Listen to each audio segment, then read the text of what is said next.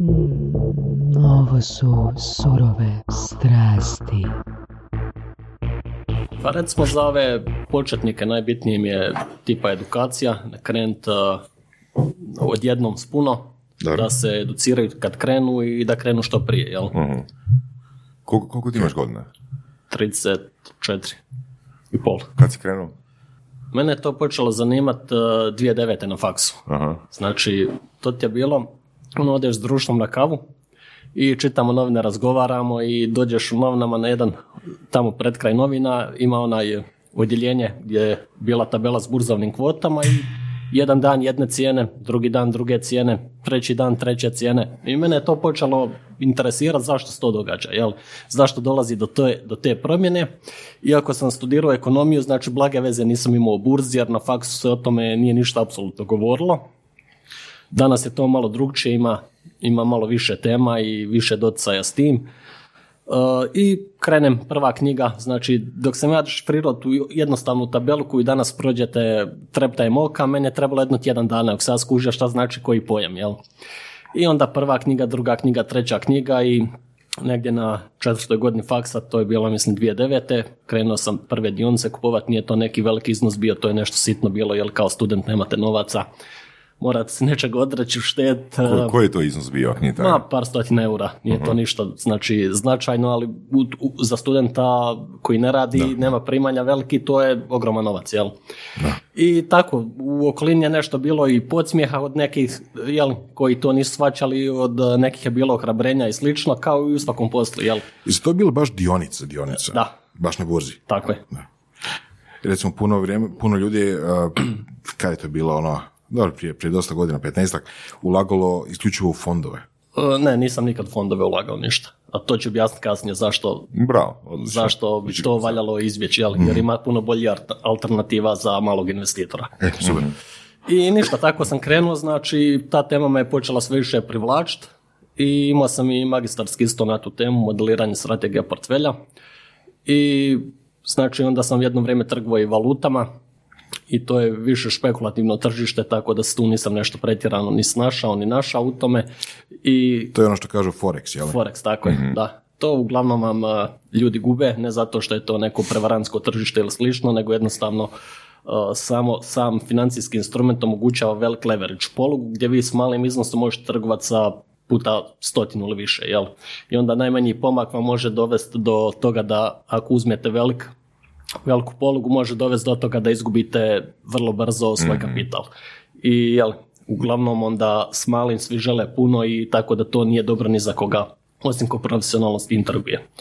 I onda sam od uh, 2010. znači od, pardon, 2015. kako sam počeo rad kao broker za jednu njemačku firmu, znači vodim taj hrvatski ured uh, za Optim Trader Hrvatska, pružam usluge trgovanja na stranim tržištima, znači isključivo globalna tržišta, preko platforme su dostupne dionice, opcije, futuresi, uh, FX, uh, znači obveznice, sve doslovno što postoji na svijetu, čim se trguje na uređenim tržištima, sve je dostupno preko jedne platforme.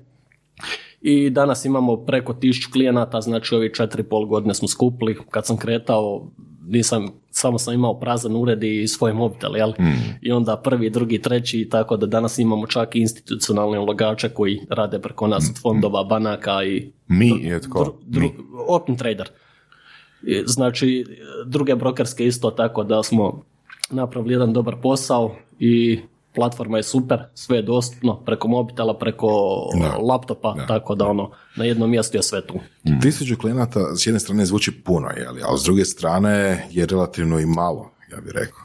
I je, ali mi imamo jako veliki isto klijenata, tako da Da. Ne, ne, ne mislim s obzirom na veličinu vas, nego s obzirom na veličinu ono, Hrvatske. slažem se, slažem se da je malo, ali kažem, evo mi smo tu četiri godine, tako da je, za sad smo temelje dobre postavili i sad gradimo dalje. Malo ljudi se uopće usudi ići u investiranje. Je, uglavnom znači dosta ljudi misli da je to općenito da je burza kao kockarnica. Međutim, imaju krivu predožbu zato jer a, iako se neki koji su burzovni sudionici ponašaju kao da je burza kockarnica, to ne znači da je burza kockarnica. Znači, moramo razlučiti dvije osnovne stvari, to je šta je špekulacija, šta je investiranje. Znači, kad nekog zanima promjena isključivo cijene, znači vi kupite kupili ste nebitno XY dionicu i vas zanima da je preprodate za veću cijenu, jel? Isto špekulant, jer vas, znači ne zanima vas poslovanje firme, ne zanima vas koliko firma stvarno vrijedi u knjigama, koliko profita generira, da li isplaćuje dividendu, e, kako je poslovalo u prošlosti, kakve su najave od budućnosti, kakav proizvod ima, kakve kupce ima, dio tržišta i slično. Znači to je isključivo špekulant, on je kupio, ajmo reći, to je ona teorija veće budale. Kad se kupi i gleda se preprodat veće budale, jel?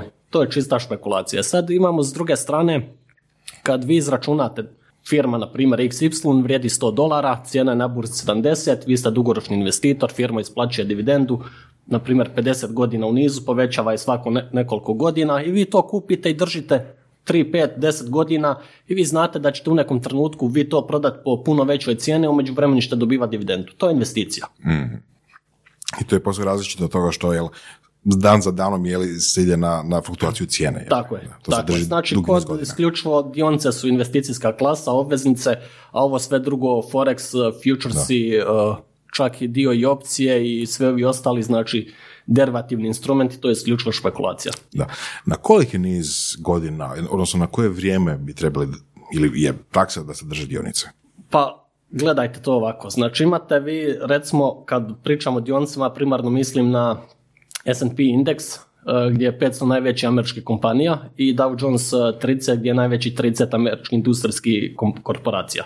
Znači, za malog investitora je najbolje uzeti cijelu košaricu kroz indeks, indeksni fond. To vam je Exchange Traded Funds eh, ili ETF. I znači on kupi jedan, to je kao dionica, kupi jednu dionicu i on automatski posjeduje svih 30 dionica iz Dow Jonesa ili ako kupi S&P posjeduje svih 500 dionica iz uh, S&P indeksa. I znači po- prosječan prinos kad gledamo zadnjih 100 godina za S&P indeks je negdje oko između 9 i 10%.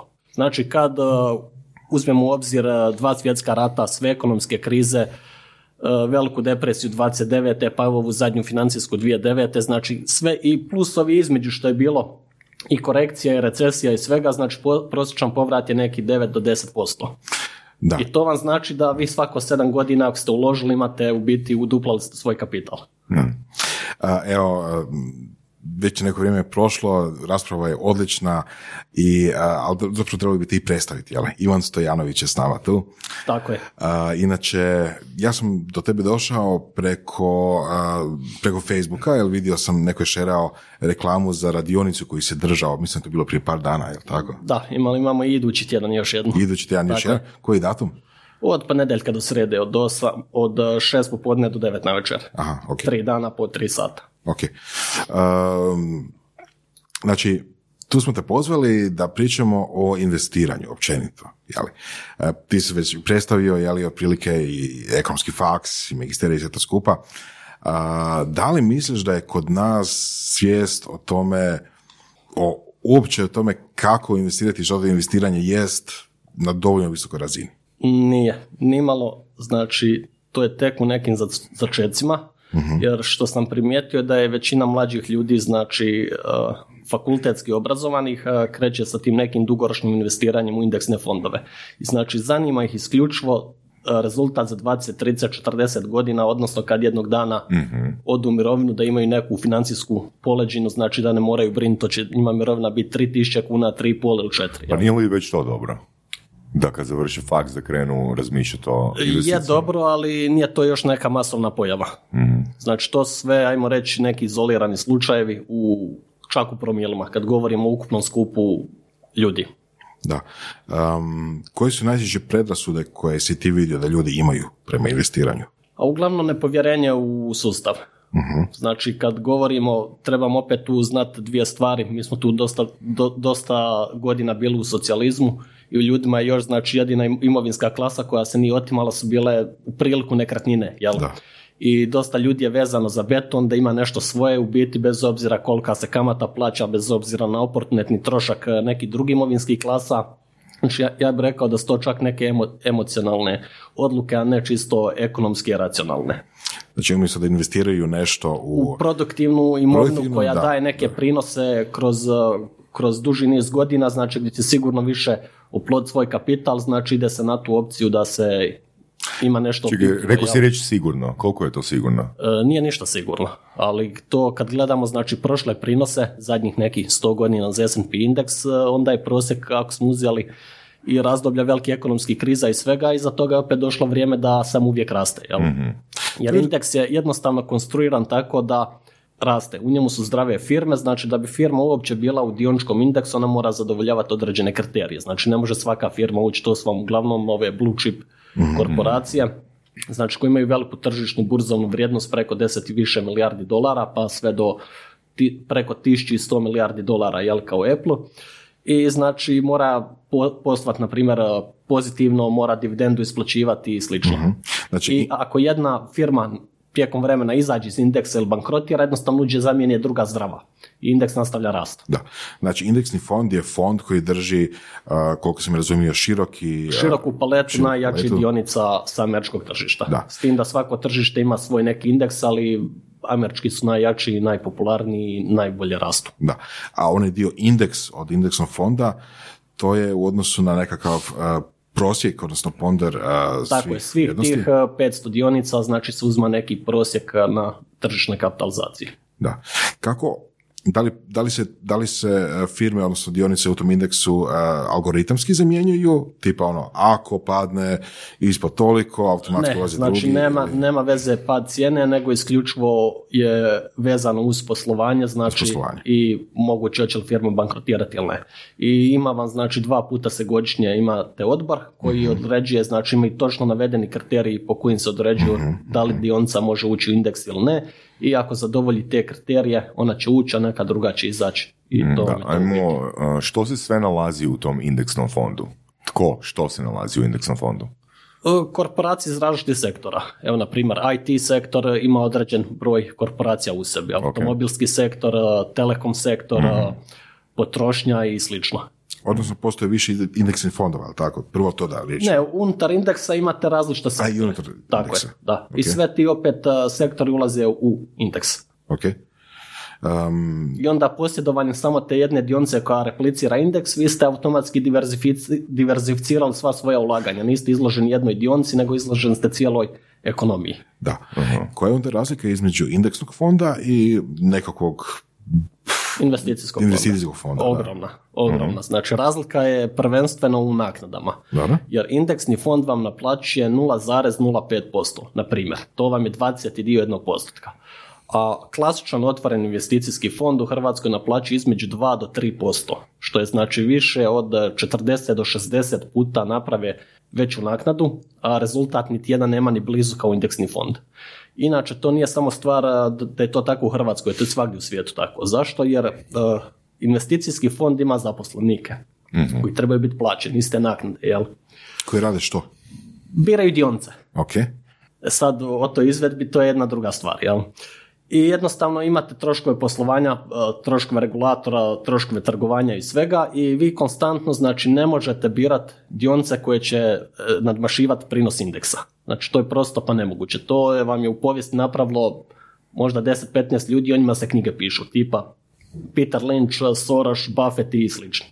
I jednostavno znači e, fond kako trguje, on mora napraviti 50% veći prinos od S&P-a da bude isti kao S&P.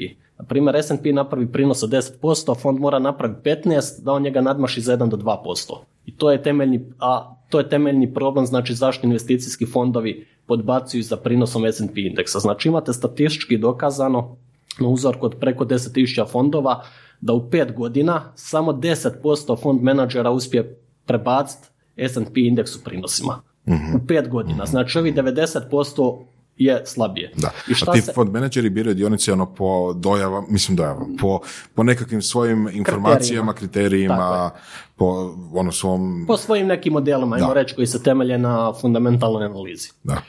I šta je opet tu problem kod uh, fondova? Znači, fondovi koji dobro rade, govorim primarno za Ameriku, jer naše tržište je presitno da bi ikakve zaključke kvalitetno izvlačili, ali statistički je to tu negdje uvijek, jel? Znači, fond koji dobro radi par godina, u njega dođe ogromna količina novaca i on više ne može koristiti strategiju koju je koristio kad imao malo novaca. Jer sad ima 3, 4, 5 ili 10 puta više sredstava i on mora mijenjati svoju strategiju. I u toj promjeni, znači, dok se prilagodi, dođe par loših godina i onda on opet podbaci za indeksom. A neki drugi onda ima niz od pet godina gdje pobjedi indeks i zato imamo prosjek, znači da u pet godina preko 90% i promaši ne uspije pobijeti indeks. I to je glavna zamjerka, znači jer oni naplaćuju 2 do 3% od imovine, a S&P indeks vam je 0,05% naknada. E sad je zanimljiva stvar da od ovih 10% koji pobjede, u idući 5 godina samo 1% uspije u 10 godina pobijeti tržište. Znači imamo ukupno znači 1% od 100 fondova koji u 10 period od 10 godina uspije pobijeti S&P indeks. Da, i I to zato znači čak i Warren Buffett kaže za obične male investitore ulažite u indeksni fond i zaboravite na dugi rok da ste uložili. Samo ulažite svaki kvartal ili mjesec ili godišnje kako god. Da, i to je onda, znači, stvarno vrijedi pisati knjige o takvima koji su uspjeli, ali to je Da, ali to vam, rijetko. je, to vam je ono, ajmo reći, imate 100 ljudi da bacaju pismo glava, nakon prvog kruga i imamo 50, nakon drugog kruga je 25, pa i onda recimo 12, pa je 6, pa su 3, na kraju je jedan pobjednik, jeli? Pa neki opet govore da je to sve nasumično, jeli? Evo, sad i Warren Buffett ima problem jer zadnjih 10 godina, u 5 godina nije uspio pobijeti market jer njegov fond je težak preko 300 milijardi dolara. A kad je bio manji dosta, ispod 100, on je to od zadnjih 50 godina uspio 45 puta. Znači, zadnjih 10 godina je, ima pet promašenih godina, znači 50% vremena je bio lošiji, a u cijelom svom razdoblju prije toga od 50 godina samo je pet puta imao rezultat slabiji od S&P-a. Da, da. Znači, jednostavno kad fond postane prevelik, to su vam onda jako teško izabrati pozicije, morate kupovati uh, dionice sa velikom vrijednošću, one se opet ne kreću tako uh, velikim prinosima Da, kao to je prije problem. i onda je to... Gdje uložiti tih 40 milijardi ili koliko već si rekao? Da. Koliko, si, koliko si rekao? 300 milijardi? Da, vo- da. Da, pardon, 300. Da. A, gdje si ti prvo stavio svoj novac, tih par sto eura? I zašto? Pa to su bile ove regionalne burze, znači bio je jedan telekom, prvenstveno radi dividende i onda su sve cijene znači bile doslovno zakucane u 2009. godini, međutim kod nas se iduće tri godine nije ništa značajno ne dogodilo, četiri čak i dalje je to sve nastavilo padati. Ja sam to kod nas, znači iskustva su bila sad to s nekim Nije te to obeshrabrilo? ne, ne, nije. Jer dosta, dosta ljudi bi, jer iz, iz ovih iskustava koje imam, znači uglavnom ljudi kad probaju jednom to, pa se opeku, pa drugi put i onda vjerojatno odustanu. A međutim, ja sam to nastavio rad. To vam je najbitnija edukacija da se nastavite rad na sebi, da učite što više o tržištu i da tražite neku svoju prednost, nišu, jel, gdje vi imate šta za vas jasno marketu i gdje možete ostvariti svoje prinose. Da li investiraš a, ti osobno u ono što razumiješ ili samo se vodiš kriterijima da li firma postoji x godina, da li a, isplaćuje dividendu? Pa sve ovisi, ja imam dva načina, dva portfelja, imamo reći, jedan mi je buy and hold, gdje kupujem a, dionice, znači gdje imam neke dividende i ostalo, jednostavno očekujem rast cijene kroz neki period. A drugi dio portfelja mi je isključivo ovaj a, trgovački, gdje trgujem znači sa svim i i znači dio opet tog profita preusmjerim na ove buy and hold. To mi je znači baza, a ovaj traderski dio znači to svakodnevno tradam. Ali ja to pratim svaki dan, znači po 50 sati. Ozbiljno, svaki dan. Tako je. Što znači mali investitor? Pa mali investitor je svaki onaj koji nije profesionalni investitor. Znači nije institucionalni investitor i jednostavno fizička osoba koja sa kredne ili sa par tisuća eura ili ima par stotina tisuća eura ili miliona, znači to je sve mali investitor. Mhm. Znači sve, sve jedno o iznosu radi se o fizičkoj osobi. Ne nužno, ali da. Mhm. Znači može tvrtka biti isto mali investitor. Ne, firme su vam kat- kategorizirane kao profesionalni. Ok, pitam. Mm, Da. A, prije par godina sam gledao baš, um, proučavao sam malo fondove, indeksne fondove, pa sam onda zaključio da je jako teško iz Hrvatske um, uopće kupovati indeksni I jeste, to je fond. točno. A, da li se šta promijenilo? Da li je danas promijenilo lakše? je se znači od 2004 od 2015. kad smo mi ušli na tržište i znači danas klijent može doći otvoriti brokerski račun u 5 minuta, Mhm. poslati depozit na svoj brokerski račun i trgovati, znači kupovati indeksne fondove ili bilo šta drugo. Mhm. Znači cijela procedura traje 10 minuta. Ja, to je puno lakše. I provizije su vam par dolara što je prije bilo puno veće, jeli? Da. Tako da dosta je jeftino, dosta je jednostavno, samo znači treba disciplina da se krene. Um, da li postoji neki minimalni ula- iznosi ulaganja? Pa kod nas je to 5000 eura ili dolara. Znači neka granica ispod koje ne bi trebalo krećati. Zašto? Pa jednostavno kada postoji granica gdje broker kaže tu je minimum i ne možete ispod toga i to je to. I- A zašto? Koji je razlog? Pa razlog je taj znači što kad je klijent ima manju sumu novaca on uh, više špekulira, jel? Recimo sad Aha, netko znači to je, ajmo reći, filter. na neki način da. Recimo Mhm. netko sad stavi 10.000 dolara i kupi indeks ili nešto i njemu je 10% godišnje 1000 dolara. Mhm. A onaj tko je stavio 100.000 dolara, njemu je to 10.000 dolara. Jel? Isti, Mhm. Imaju jedan i drugi isti rezultat, samo što ovome što je zaradio 1000 dolara je to malo, pa će možda se upustiti u neku špekulaciju što će rezultirati uh, gubitkom kapitala ili slično. Tako da je to i jedan zaštitni filter. ko- ko- što znači špekulacija? Pa trgovanje sa većim iznosima, korištenje margin računa i slično. Što je marža račun? Pa gdje vam broker posuđuje novce da vi znači možete trgovati sa više od toga što imate. Ozbiljno. Tako je. I to nije regulirano. Je, to je sve regulirano. Čekaj, samo malo. Ako sam dobro razumio, broker posuđuje, što znači broker posuđuje novce? Znači vi imate na primjer na računu 10.000 dolara i vi kažete hoću kupiti dionica za 30.000. Dobro. I vi jednostavno kupite za 30.000 dionica, ovi 20 vam posudi broker i vi na to plaćate godišnju kamatu od 2-3%. Ako ste pogodili da vam raste investicija, zaradit ćete više na svoj ulog, a ako investicija krene u krivom smjeru, onda možete gubiti uh, puno većoj, većoj stopi nego da ste samo 10 kupili. E, jel bi ti posudio novac? Pa nekad da, ali to su izuzetno rijetke prilike.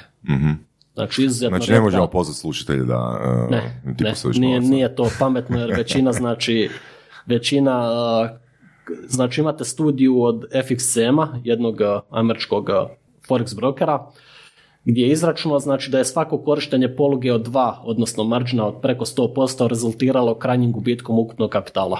Možeš ponoviti, molim te? Znači gdje je svako korištenje poluge veće od 2, o- odnosno od 100% od vlastitog kapitala, Ok. ako netko ima 10 pa kupi Da, za da. 20-25, a kroz neki period je rezultiralo gubitkom cijelog uloga. Mhm. Jer zašto? Kad krene kontra, znači ljudi misle da izgubio sam, moram vratiti. A međutim, nije majka sina kudla jer je prokockoj manje nego što ga je išao vrat. I znači čim netko... Još veću štetu napravi. Još veća šteta, upravo to. Znači nekad jednostavno kad je minus vi morate rezati, spasi ruku, reži prsti i to je to. Sutra je novi dan. Da. Je li diversifikacija u principu glavni mehanizam koja, kojim se štitimo od toga?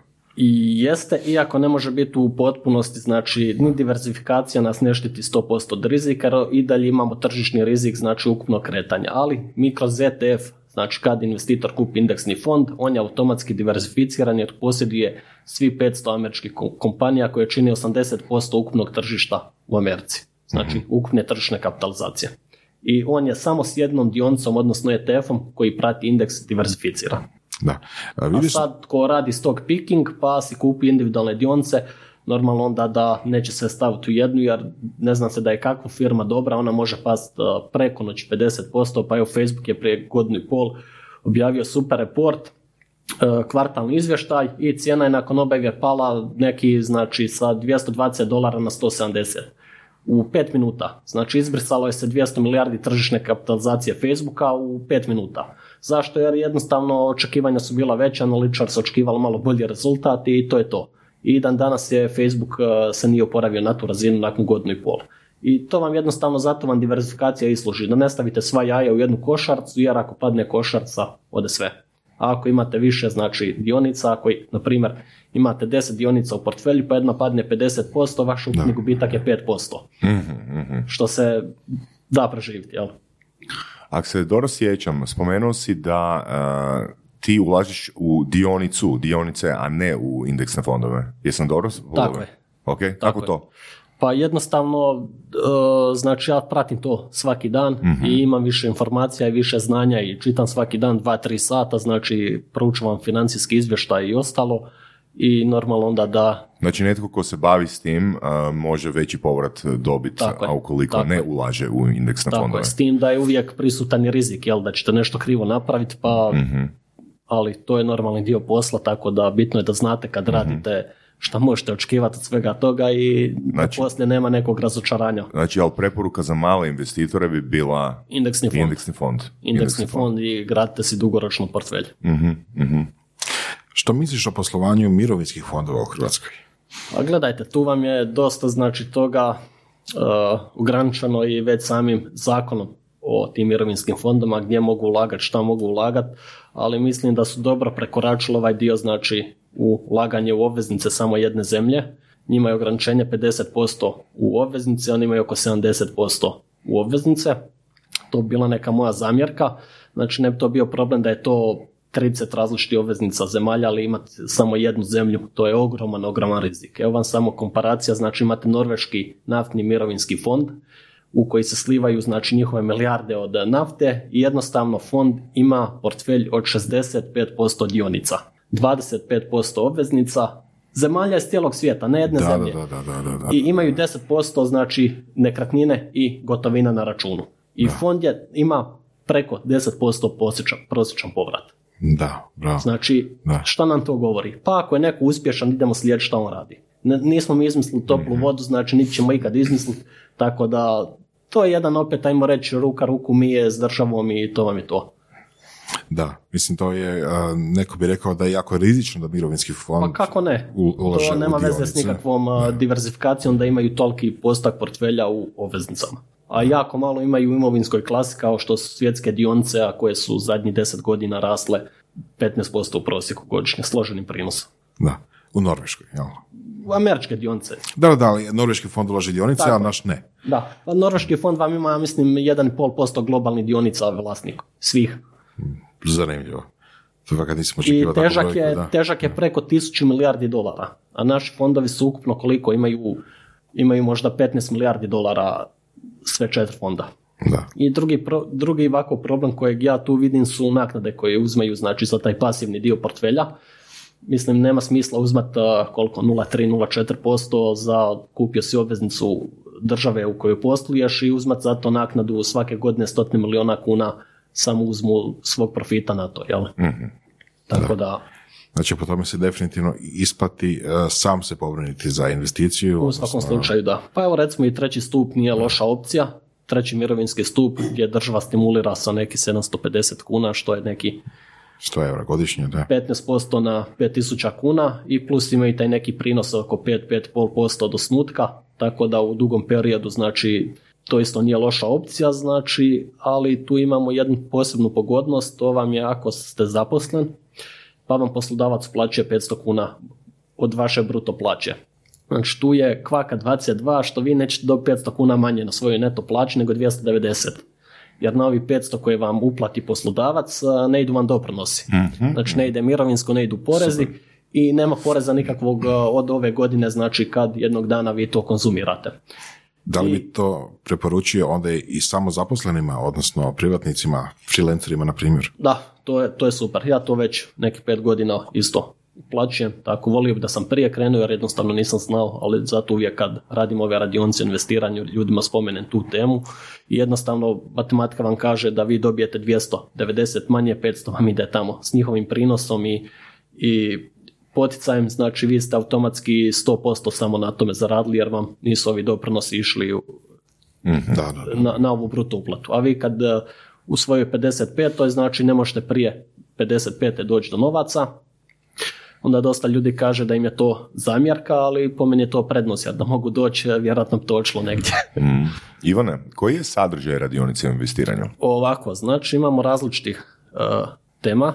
Koja je basic? Ono, basic, Basic je recimo imamo jednodnevne gdje prolazimo osnove investiranja, šta sve postoji na tržištu, koji su neki povijesni prinosi, koji su očekivani rizici, znači prolazimo te prinose po imovinskim klasama da ljudi shvate da su tu i obveznice, znači mogu ulagati u ETF-ove na obveznice, ne samo u dionice, pa si mogu napraviti različitu paletu uh, portfelja. Znači imam opet i plemente metale koji su isključivo kroz neki duži period služili kao hedge protiv inflacije. I jednostavno znači da se izradi personalizirana strategija investiranja jer tu je najbitnije shvatiti koji ste tip investitora.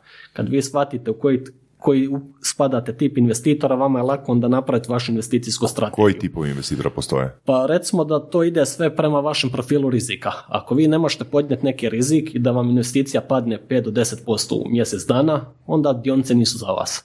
Ako vi ne možete spavat, budite se noćim i to, onda vama treba neka imovinska klasa koja nije toliko volatilna, gdje ćete imati godišnje 3 do 5% prinosa i vi ste s tim zadovoljni. To su vam, na primjer, obveznice, ETF-ovi na korporativne obveznice i slično. Sad su, cijena im je dosta skočila jer su kamate blizu nule, jel, i negativne. A ako vas ne smeta rizik, da vi gledate svoju investiciju minus 10-15% u nekom periodu, jer to će doći prije ili kasnije, znači to je neizbježno. Znači ne možemo taj rizik nikad izbjeći. Onda ćete vi ulagati u dugi rok u indeksne ETF-ove, i, jer znate da će to u nekom periodu nadmaš- Duži rok je? Tako je. Koliko, 10, Pa 15? minimalno 10 godina. Jer vi kad uzmete, znači šta ima jedna zanimljiva statistika koja pokazuje e, mjeri prinos S&P indeksa u razdobljima od 5 godina, 10 godina, 15, 20, 25. Znači kad uzmemo bilo koje razdoblje od 5 godina od 70. do danas. Znači imali smo svega 5 ili 6 puta da su ta razdoblja bila u minusu, najveći minus je bio 3%. Znači, dvije sedme u vrhu da je netko uložio na vrhuncu, Da. pet godina poslije on bi bio u plusu. Da, da, da. da. Ništa da nije više radio. Znači, kad gledamo razdoblje od 10 godina, samo smo imali dva puta da je bio S&P u minusu, to vam je bila 2008. i 9. radi 2008. i 9. Da. I taj minus je bio oko 1,5%. Period od 15 godina, niti jedna godina nije bila u minusu. Znači, ako je netko uložio S&P prije 15 godina do danas, on može samo zbrajati koliki mu je plus. Znači, niti jedna godina nije s minusom bila. Ako gledamo period od 20 godina, niti jedna godina nije bila s minusom. 25 isto. Što je jednostavno duži period, e, vjerojatnost pozitivnog ishoda je veća.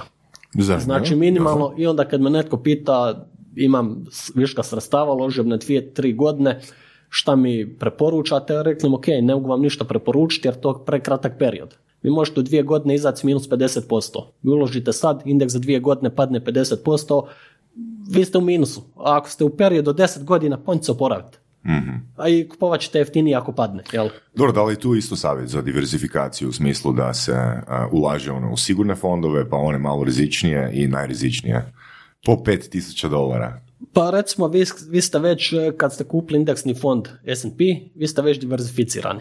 Samim tim, jel? Imate 500... A kao, nećemo gledati ove druge fondove. jel? Pa sve, Žal- S&P, da, S&P da, je glavni, da. S&P je glavni. Sve se opet izvadi iz dionica koje su u njemu. Ovi manji indeksni i ostalo. Onda da se smanji ta volatilnost, ko što ste rekli, uzet ćemo neki obveznički možda ETF koji prati korporativne obveznice ili nešto. Pa onda ako se dogodi pad dioničkog od 20-30%, ovaj neće izgubiti više od 2, 3, 5% možda, jel? Tako da postoje ti mehanizmi, znači da se smanji volatilnost u portfelju. Ok. Uh, dionice, otprilike, mislim da svako znaš šta je, odnosno to je udio vlasništva u nekoj firmi, pojednostavljeno rečeno, jel? Tako je. A, ok, uh, plemeniti metali, zlato, opet uh, ljudi imaju nekako intuitivno predođbu šta je to. Uh, ali obveznice, ajmo malo definirati što je to. Pa ovako, pa jednostavno imate državne obveznice gdje država izdaje obveznicu i obvezuje se plaćati neku kamatu do datuma dospjeća kad obveznica dospjeva, na primjer za 10 godina. Jel to kao nekako ono kredit Pa- državi? Da, Dobro. tako je. Vi date novac, primate kamatu i nakon isteka tog perioda dobijete glavnicu nazad.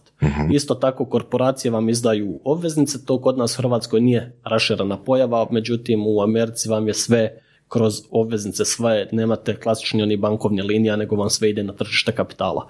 Ili vam ide kroz dionice, kroz IPO-ove ili na dug, jeli? Da, da. Znači, obveznice bi bile a, za konzervativne investitore. obveznički neki ETF, tako je. Znači za one investitore koji baš uh, žele sigurnu glavnicu na neki duži period, onda i kupite ETF koji prati tisuće takvih korporacija i znači ako se i dogodi da je neki od njih bankrotiraju, to vas neće pogoditi na koji način.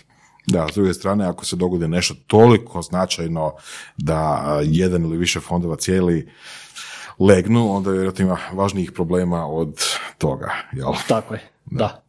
Nekih ono, svjetski, svjetska kataklizma. Pa evo, to je bilo 2009. međutim sve je preživlo, jel? Da. Tržište se isfiltriralo, one loše su otpale, dobri su nastavili rast i to vam je to. Zaboravilo se sve nakon dvije, tri godine, međutim kod nas tu mediji strovali i dan danas struju s tom nekom krizom koja ne postoji u biti. Jel mogu i obveznice biti diversificirane u fondu? E, naravno, Tipa? iz različitih, različitih e, znači, sektora imamo i različite obveznice. Opet e, imate, na primjer, obveznicu koja prati samo stopu inflacije.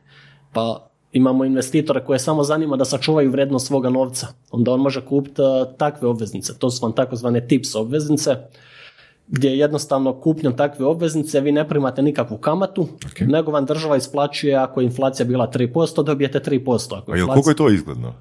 pa to vam funkcionira. Jednostavno tak, tak, to je takva vrsta instrumenta i to je to.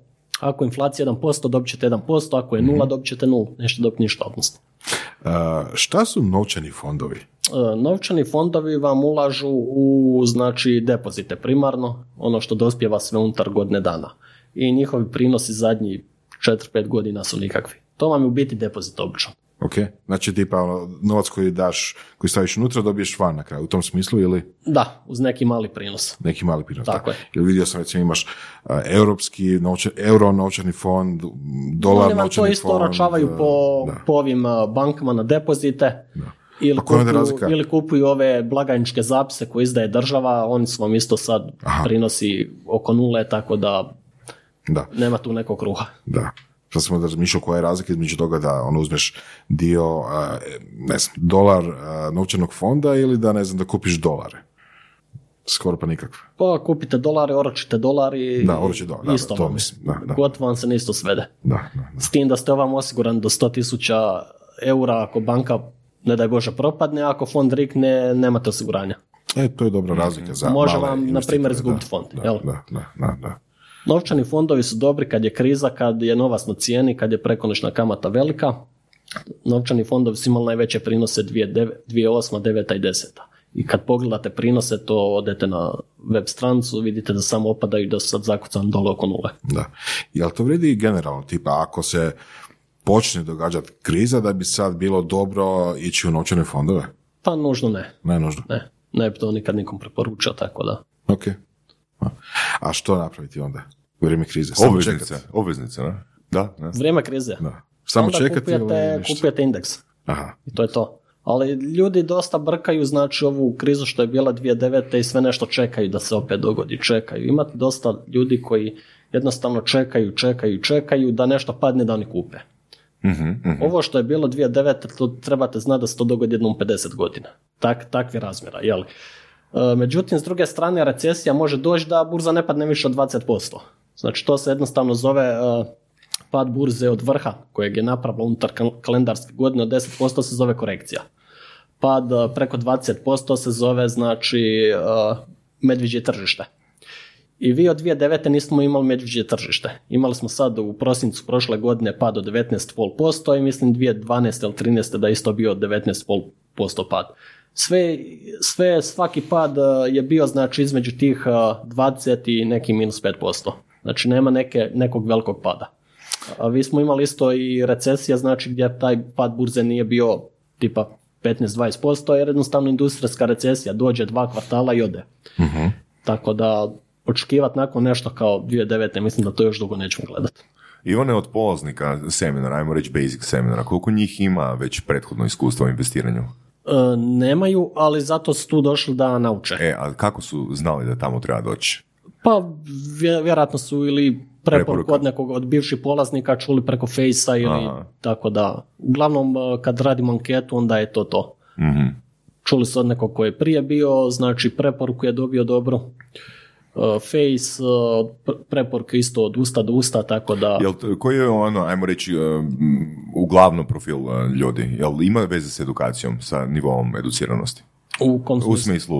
SSS, VSS, slično. Pa uglavnom VSS. VSS. Uglavnom, da. su to ljudi koji su, ajmo reći, uh, pod navodnicima zbrinuti, imaju već u vlasništvu svoje nekretnine Ne. ili ne nužno? Ne, ne, ne, Ne. Uglavnom mlađi ljudi koji rade, koji su krenuli u svijet rada. Koji žive u najmu? Pa Da. neko je s roditeljima, rode. neko u najmu, ali uglavnom ta neka kombinacija. Ok, I koji onda ima viška novaca pa je spreman mjesečno izdvajati, na primjer, 500 eura i Ok, što znači ima viška novca? Da li to Pa- znači da su prije bili već naviknuti na štednju, pa sad razmišljaju o investiranju ili? Pa ne znam taj dio. Da. Teško je reći, vjerojatno jesu dok, ili jednostavno su pročitali neku knjigu koja je potakla na investiranje, Da. ili su vidjeli, skužili kako funkcionira naš mirovinski sustav i slično. Dobro, ali koje je pravilo recimo kad krenuti razmišljati o investiranju? Da li je to uh, da imaš dovoljno novca za šest mjeseci života, tako kakav vodiš ili godinu dana? Pa recimo, Koji je neki okvir? ovo što sam ja radio ankete s polaznicima, to je znači jednostavno imaju neka primanja koja su iznad prosjeka i mogu si nešto sa strane stavljati i onda to stavljaju u ETF-ove. Mhm.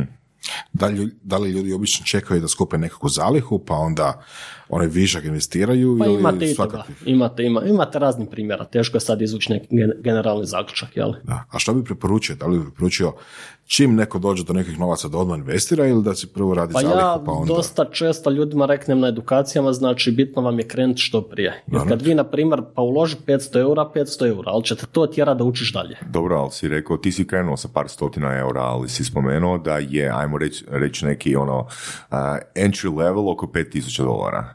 Tako je. Del, mislim, otkud ljudima koji ste završili faks 5000 dolara? Pa dobro, možete uštediti, jel? Radili ste možda sezonski posao, nešto, kad imate neki cilj, vi ćete ga i ostvariti, jel? Slažem se. Investiranje je sve stvara ciljeva. Znači nema tu da je nešto prepušteno slučaju. Ako to želite, naćete način. Jednostavno tako. Uvijek kažem, kupi bar jednu dionicu evo u Hrvatskoj negdje, ali ćete to tjera da učiš dalje. I onda kad ti učiš dalje, više ćeš misliti na to i imat ćeš više znanja, više znanja stvara više mogućnosti i to je to. Znači, u biti kupiti jednu dionicu bi značilo da je osoba se nalazi u pipelineu e, investicijskog mindseta već. Lagano je Pa možete zakoračeno. preko, evo čak e, imate ove d- fintech e, kompanije Revolut gdje možete kupiti preko njih frakciju jedne dionice, ne morate kupiti jednu dionicu e, Google koja je 1200 dolara, možete kupiti 0,10% dionice koji je 120 dolara, jel? ali vi ste investirali u Google u biti. Ok, što misliš o recimo platformama poput Founder Beama? Pa to je dobro, sve što potiče investiranje i tržište kapitala je dobro. Tako da, iako to sve još u za- u začecima i male firmice su tamo, znači to je sve dobro. Sve te male firmice će jednog dana... Mijenjaju postanu- general, generalni mindset ljudi da je bitno investirati. Tako je, kad postanu u biti, velike opet će doći na klasično tržište kapitala, što je logika, jel, neka, jedan korak od je drugo. Da, mislim, prednost takvih platformi kao što je Funderbeam, ali ima ih nekoliko još, čini mi se da je dosta u toj automatizaciji, odnosno lakom, uh, mislim i Revolut se isto spomenuo, uh, lakom, uh, ma lakoj kupnji, zapravo, la- lakim transakcijama. Jel? Pa Umjesto sad neko da i- traži brokera, pa da je. iza njega, ima tu na, na mobitelu instaliranu aplikaciju, klik, klik, klik, klik, i dobije, ne znam, ili 0,1% Google-a, dionice Google-a, ili... Ali glavna prednost toga je znači što se omogućava malim firmama da privuku Da. kapital. To je prva stvar, da ne to, mora ići kod uh, banke gdje su uvjeti ono, ne, užasni, da se tako izrazim. I jednostavno što mali investitor ima mogućnost uloga u takvu kompaniju. Onda može imati, uh, to je puno rizični način Mhm, ulaganja, ali i povrat je puno veći, potencijalni povrat. Jel? Da. Što kažeš na tu razliku, znači s jedne strane kamate na štednje su nula ili čak nekim zemljama negativne. Uh, uh, I kaže se da ima puno novaca trenutno na tržištu, ali s druge strane relativno je teško opet malim firmama doći do novca. Kako objašnjaš tu razliku? Pa to, tu rupu su popunile ove platforme kao Funderbeam i ostale. Jel? Znači misliš da nema tu problema, da nije to Mislim, kvalitetan projekt da će uvijek doći do novaca. ok? Tako da, a banka je banka, jeli? Ona i mora imati zadovoljenu određene kriterije da da nekome kredit. Firme koje traže u tome jednostavno nemaju možda kolateral ili nešto i banka ih nije spremna financirati. Ali to se mijenja, jeli? Svaka tržište sve riješi. Tako da tržište je, ajmo reći, kidač koji rješava sve, sve situacije. Ako imate za nečim potražnju, to će tržište dati. I vrlo jednostavno je tako. Da. Znači, malim firmama se onda više isplati tako nekakve nebankarske izvore financiranja tražiti nego ići do banke. U svakom slučaju, da. Da. Jer to je sve ovdje kad e, firme prodaju udjele, znači to nije, ne izdaju dug, jednostavno prodale su svoje udjele, vlasnički dio i taj dio se ne mora ni vratiti, da se novac može koristiti za širenje, e, druge projekte i slično, jeli, za reinvestiranje. A zašto za svaku investiciju u fond ili dionice je nužno imati brokera? Pa morate kupiti preko nekoga, jel, burza je Ali recimo organizirana. na Founderbeam platformi, ona, ne, logiraš se i kupiš. Da, logiraš se i kupiš. Ok, ali burza je znači centralizirano mjesto koje spaja ponudu i potražnju. Jednostavno danas imate u Americi da možete broker vam omogućuju da za svoje građane možete trgovati bez provizije. Amerikanac ode na platformu, kupi dionice bez provizije. To vam je danas znači većina ovih brokera kad su krenuli ti cjenovni ratovi, smanjivanje provizija, na kraju su i svi ukinuli. To još za EU građane nije omogućeno, ali vjerojatno će u nekom momentu budućnosti biti. Da, mi smo u Americi cijeli mindset drugačiji tamo, a, pošto nema nekakvog državnog mirovinskog, mislim ima, ali ne tako razvijeno kao u Europi, a, svi čim, čim dođu do ikakvih para i odgajaju se cijeli život na taj način da razmišljaju, kupuju dionice, investiraju. Pa Jednostavno, jer takva im je kultura i života i investiranja i svega. Mi smo daleko od svega toga. Da, tako da je tamo sasvim normalno pričati ono, umjesto da pričamo o nogometu i kavi, ne znam, ono, ko je, ko je napravio nekakav gaf u politici, priča o tome šta se događa sa dionicama, kako je stanje Apple, Microsofta, Facebooka, gdje ćemo uložiti. Merc je zajednički nazivnih uspjeh, jel? Da. Tako da, evo vam samo jedan primjer, znači sad u prosincu prošle godine eh, uh, S&P je pao skoro 20%, bilo je pitanje će Njemačka ući u recesiju ili neće i Trump se zove sto najveći direktora, najvećih korporacija, gospodo šta se događa? I ništa, zaključak zajednički je bio da e, korporativni sektor raste, da su profiti zdravi, da su prihodi zdravi, da to što pada da je to iz tehničkih razloga jer je tržište puno raslo 10 godina pa se mora malo ispuhati, jel? što je na koncu bilo točno, a s druge strane imate Merkelic koda po po Europi glavna briga je kakva ćemo vrećice koristiti i kakva će rasvjeta biti, to će biti žute boje ili bijele, a DAX u minus 30% u tom trenutku bio. Tako da ovo je američki mindset koji je usmjeren na da bude prvi, da, da predvodi, da bude pobjednik, imate jedan drugi znači koji nije usmjeren na to, nego gleda neke druge stvari i zato jesmo tu je, gdje jesmo. Dobro, da, istina. Sve ovisi o nekakvoj kulturi na kraju krajeva. Da. Da. Um, da li to znači da bi i kod nas, odnosno šire gledano u Europi, ljudi čim, čim završe faks trebali razmišljati o Pa investicijama? sigurno, sigurno da bi trebali. Sad je li to sto direktno dionice, sto ETF-ovi, je li to životno osiguranje, to nekretnina neka, treći stup ili nešto, šta god se od tog krene, to je dobro. Jesu, indeks, ili su indeksni fondovi pogodni za ono, kupi i zaboravi? Da, to je najbolje za to. Da? Da, jer kad vi imate individualnu dionicu, ona može, jednostavno imate na primjer General Electric, vjerojatno ste svi čuli za to. To je firma sa stoljetnom tradicijom koja je isplaćivala dividendu sto i nešto godina i došli su problemi. I cijena neki 35-40 dolara, zakuca se na 6-7 dolara, sad je oko 10, e, ne isplaćuje više dividendu, to vam je primjer blue chip dionice. Znači bilo kakva firma, bez obzira koliko ona sad jaka, može doći neke probleme, što ne znači da će ona bankrotirati. Jednostavno kad prestane rast, cijena dionice značajno pada. Vi kad imate indeks, nemate tih briga. General Electric je izletio iz Dow Jones indeksa, ušla je druga firma zdrava koja radi, predonosi rastu indeksa i to vam je to. Cirkus se nastavlja, jel, kako bi rekli. Da, da, da. A što znači blue chip? Uh, Blue chip uh, specifično je kako su dobili ime. Znate da je u onim uh, kasinima Blue chip su žetoni najveće vrijednosti. Znači Blue chip, kad se kaže da je korporacija Blue chip, to vam je ona najjača firma, na primjer Apple, P&G, Johnson Johnson, to su vam sve korporacije čije mi proizvode moramo koristiti, bila kriza, recesija, ne bila, znači higijenske proizvode, hrana, potrepštine za djecu, za bebe i slično, Da, ne, da, tipa Nestle, Podravka i slično. Pa evo, Podravka je hrvatski blue chip, se može reći da je takav. Jel? Ok. Znači mi ćemo njihove proizvode koristiti, bila recesija ne bila, jednostavno moramo.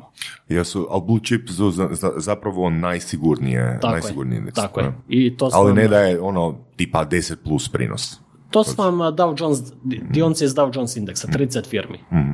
Iz S&P-a većina firmi, jel? Da.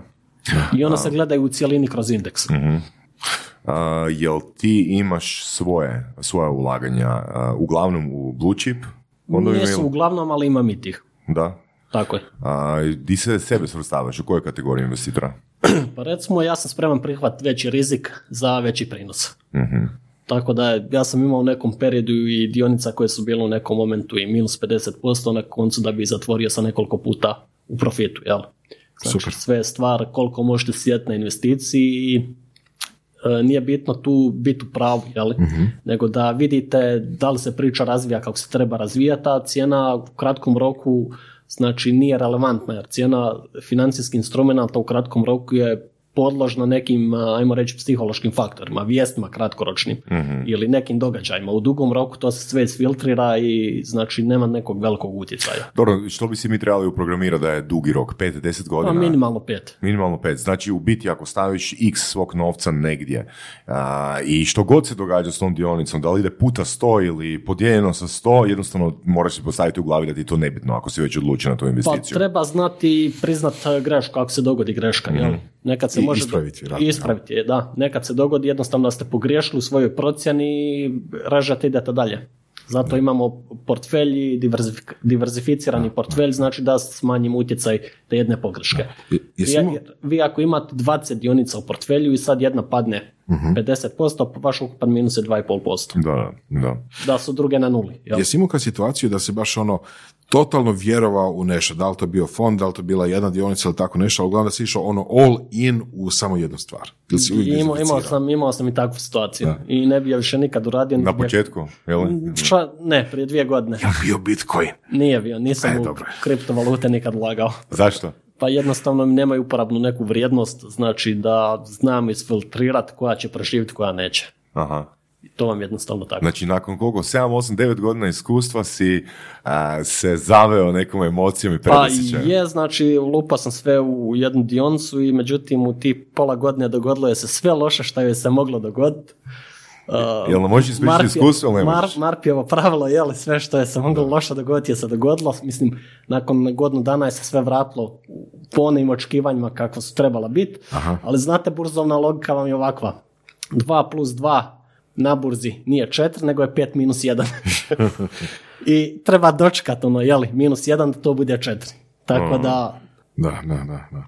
jednostavno I se... povuko si prije, naravno, da? Pa relativno sam dobro tu prošao, nisam kako sam očekivao, ali da bi to opet učinio, jednostavno ne bi više nikad. Jer se ne isplati radi živaca i svega ovoga i drugih propuštenih Pogotovo prilika, radi živaca, jednostavno da, da. upravo to, da. Da. Mislim, To je onaj dio, mislim, ja sam risk averse, risk taker, jeli? ali bitno vam je opet neka granica gdje je dosta. Da, obično nekakav šala ili nekakva zajebancija da ljudi kupuju kad je skupo i prodaju kad je jeftino, jel? je Da, to vam je, moment. gledajte, to vam je average Joe sindrom. Zašto prosječna osoba kupuje dionice? Pario se susjed obogatio na dionicama jer je susjed kupio novo auto, pa average Joe mora kupiti isto novi auto, pa i on ulaže u dionice, a ne ulaže zato što je to dio njegovog dugoročnog investicijskog plana za neku mirovinu ili ili da si napravi zalihu financijsku Da, za da, bilo da, kad. da, da. Tako da kopira druge i druge strategije generalno nije moj neki princip, niti bi ga ikome preporučio. Kako izgleda tvoj dan? Moj dan. Moj dan izgleda, znači dođem u ured, provjerim ono, mailove od klijenata, mislim to već kad se probudim vidim na mobitelu, Uh, provjerim market i to isto. Znači moj dan počinje kad se ustanem, u biti kad se probudim i onda na mobitel provjeriš normalno market, gdje su indeksi, gdje je commodities, gdje su valute, jer je to sve u nekoj korelaciji kad se gleda, jel? I kad market otvori, Amerika otvara u 3.30 po našem vremenu, znači onda negdje do 6 uh, pratim uh, tržište. Što znači pratiš? Gledaš u Pa, monitore? Da, gledam monitore, čitam a, i tako, ako imam nešto trade to tradam i to je to manje više. Dosta čitam, ajmo reći svaki dan 2-3 sata mi ode u čitanju, što članaka, što izvještaja, literature, tako da i dan danas čitam o burzi i volim čitat.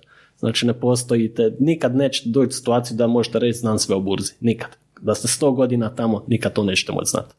Da li imaš, Uvijek ima nešto da vas iznenadi, Da, ili pozitivno ili negativno, Da. uvijek. da li imaš onda nekakve preporuke što bi ljudi mogli čitati ovako? Pa uvijek za početak, evo reknem eh, par osnovnih ovih knjiga, na primjer eh, od Joela Gremblata imate knjigu Velika tajna za malog ulagača, koja govori o ETF-ovima, kako ETF-ovi funkcioniraju. Naravno. Znači isti autor je napisao i knjigu eh, knjiga koja pobjeđuje tržište. To vam ajmo reći neki uvod u fundamentalnu analizu da skužite kako funkcioniraju valuacijski pokazatelji, kako možete sami napraviti neki svoj model. Onda imate, na primjer, knjiga Uspješna strategija burzovnog investiranja koja vam govori kakve su bile korelacije imovinskih klasa kroz period od 100, 200, 300 godina. Znači tu opet možete vidjeti ono što smo govorili prema riziku neke investicije, šta je za vas. Jeste vi za ETF, za dionice, jeste za obveznicu, za nešto drugo, ili uopće niste za market, možda ste samo za depozit. Znači imate ljudi koji ne mogu gledati minus nikako. Znači on zna da na depozitu neće dobiti ništa, ali on ne može, nema snage uložiti u bilo kakvu imovinsku klasu jer ne može podnijeti minus. Tako da sve opet ovisi individualno kakva je osoba i koji je njezin dugoročni cilj. Da. Um, neki blogova koji bih preporučio možda Pa blogove ne, ali ima par dobrih web stranica koje ja pratim, recimo za vijest koristim Reuters, imate aplikaciju, stavite šta vas zanima, poklikate se i dolaze vam vijesti, na primjer s marketa, imate Seeking Alpha, jako dobra stranica za fundamentalnu analizu, imate raznih ovih portala koji vam služe kao screeneri, znači ja imam neki svoj filter kako uopće izabrati dionicu i vi onda unesete parametar u taj filter i on vam u sekundi izbaci listu dionica koje zadovoljavaju te parametre. O, interesantno. Tako da Da, vam ti, korisno, da. ti filteri su vam izuzetno korisni alati, znači to su vam sve ovi portali gdje vi plaćate neku godišnju pretplatu, ali isplati se svakog eh, centa, jel? Da, vidio sam da ima tu i tamo nekih portala koji baš omogućuju i tradanje preko interneta bez neke puno papirologije. Uh, je li to legit? Jesu to... Pa jest, ali ne bi nikad, ja volim pravog brokera gdje ja znam gdje je to, šta je to, čega se on naplaćuje, od čega on živi i ostalo. Ako vam neko nešto daje besplatno, od čega taj živi. Jer neko mora tu uslugu i plaćati i održavati i sve ostalo, znači meni je to opet malo... Volim znat eh, jednostavno iz čega se neko naplati i to je to. Vi kad Ok. kupite kruh pekari, vi ste dali 10 kuna, znate šta ste dobili, možete kupiti ili ne kupiti, ali da vam oni daju besplatno, meni tu nešto ne bi bilo normalno. Ok, ima smisla. Ima smisla. Da, pitanje je sad da ono, i- još i convenience, jel, da li je nekom ljeno, jel, Upravo to. otići nešto napraviti ili samo će klikati po internetu. Ali zašto, isto sam dosta skužio problem kod većine investitora je zašto sami ne krenu, jer treba učiti uvijek. Vi kad krenete jednom u to, uvijek vi imate kopat, učiti, izučavati, onda ljudi ne žele biti odgovorni za svoje promašaje, pa traže da im neko daje savjete, da kopiraju tuđe trejdove, onda će reći, gle, jebo mu pas, znate šta već, a, rekao mi je to, a vidite kako je ispalo, jel? Da. Znači jednostavno ne želi sebe kriviti i preuzeti odgovornost za to što radi. Pa dobro, to je možda e, kod ljudi koji e, ne ulažu, ne ulažu ono u pravom trenutku. Kad kažem pravi trenutak, nisu valjda osigurali svoju Da, neku vi ono jednostavno to. da bi ulagali na burzu morate imati nekog poduzetničkog duha. Znači gdje vi morate preuzeti neki rizik da bi nešto i ostvarili.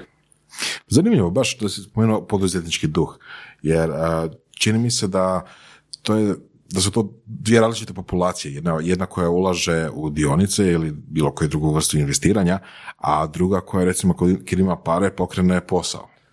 Da li Pa tu ne misliš da, ja da rekao, postoji oni- razlika? ja bih ili... rekao da oni koji imaju pare koji su zaradili u poslu da opet dođu na burzu.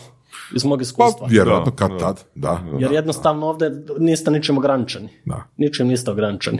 Možete imati uh, posao, bilo, bilo svoju branšu, možete imati uh, preko raznih korporacija na burzi, jel, koje to isto rade, ali globalno. A vi ste ograničeni na tržište možda u Hrvatskoj. Da. Istina, istina, ali više sam mislio na način razmišljanja, jel? Tipa, ono, Da, mislim sličan je. Dosta je to slično i isprepleteno, tako Da, da. Mislim, uh, meni je uvijek bilo kad uh, sam imao nekako viška novca da pokrenem neki ono, posao ili tako nešto, a manje mi je palo na pamet ili rijeđe da idem ulagati. Dobro, to je isto legitimno, tako da ako možete napraviti veći povrat od vlastnog posla, to vam E je da, sad je to pitanje, jel? To vam je je li puno- to povrat pitanje, ili je to pitanje, da, Da. da. Ono. A opet ako gledate i iskustva je neki povrat, kad naučite nešto, jel? Da, tako da, obično iskustvo bude jako ovaj, veliki da, dio. ja uvijek kažem, na burzi uvijek dobijete. Ili ćete dobiti iskustvo ili novce. Najbolje oboje, jel? Najbolje ali, oboje. ali možda čak rijeđe. da. Ali uglavnom, jedno, je, jedno iskustvo je puno češće. Da. Uh, evo za kraj, um, još jednom gdje bi ljudi mogli saznati više informacija o tebi, o tvojoj firmi, jeli, i neke preporuke za slušatelje. Pa evo, znači, krenite dugoročno investirati jer što prije krenete, kamatna stopa će rad za vas. Evo, samo ću navesti primjer, znači imamo tri osobe, volio bi da mogu grafički to pokazati sad, ali ok, recimo imamo osobu A. Ona je ulagala 5000 kuna godišnje od svoje 25. do 35. godine. Znači, uložila je period 10 godina, ulagala je 10 godina, 50.000 kuna i taj novac nije diralo do 65. Znači, prinos je bio 5%. I složena kamatna stopa je za nju napravila portfelj od 600.000 kuna nakon još 30 godina. Imate osobu B koja je ulagala. Kad je ova osoba stala, znači krenula je u 35. i ulagala je 30 godina. Znači uložila je tri puta više vremena i tri puta više iznos novaca. Znači uložila je 150.000 kuna, ima 550.000 kuna. Neće nikad imati koliko ova osoba ima. Zašto? Jer je ova krenula prije i složena kamata radi za nju. To vam je primjer složene kamatne stope za koju je Einstein rekao da je to najmoćnija sila u svemiru. I postoji li osoba C?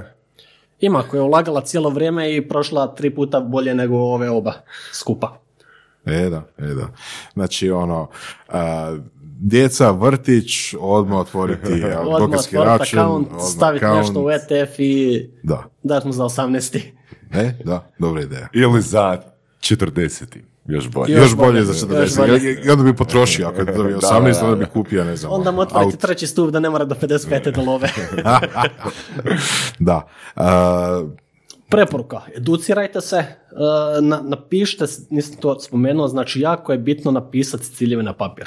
Znači ne samo životne ciljeve, nego investicijske ciljeve, jer vi kad imate to napisano, pa vi ćete to se vratiti, pročitat ćete to. To je najbolje bilo na mobitel negdje napisati, da vi to možete svako malo pročitati, to vam uđe u glavu, uđe u vas i vi ćete to ostvarivati i ne znate kako. Ok, Znači, educirajte se, e, nemojte nikakve komplicirane strategije provoditi, jednostavne stvari su sa najboljim rezultatima i daju najbolje rezultate. Znači, imate dva, tri ETF-a, gradite si dugoročni portfelj i Mhm. prinosit će od rata ostalo. I gdje ljudi mogu doći do tebe? E, pa mogu preko naše web stranice optimtradera.com znači mogu sve vidjeti ove relevantne informacije oko brokerskih usluga. E, znači ja imam dosta, ajmo reći, čitam LinkedIn portal, odnosno LinkedIn profil jer dosta objavljujem postova na njemu. E, imam ove edukacije, znači trading room radionice koje održavamo, evo idući tjedan isto imamo jednu grupu, imamo isto te tjedne radionice, jednodnevne raznih tema, tako da Super. ima, ima načina da se dođe do toga. Super. Evo, hvala ti Ivane na vremenu. Hvala vama na pozivu. Odlično. Slušali ste podcast Surove strasti. Ako vam se sviđa, lajkajte. Ako se slažete s gostom, komentirajte. Ili ako se ne slažete, Ako imate pitanja za ovog ili druge goste, pišite nam u komentarima. šarite nas prijateljima sa sličnim interesima i čujemo se u sljedećoj epizodi.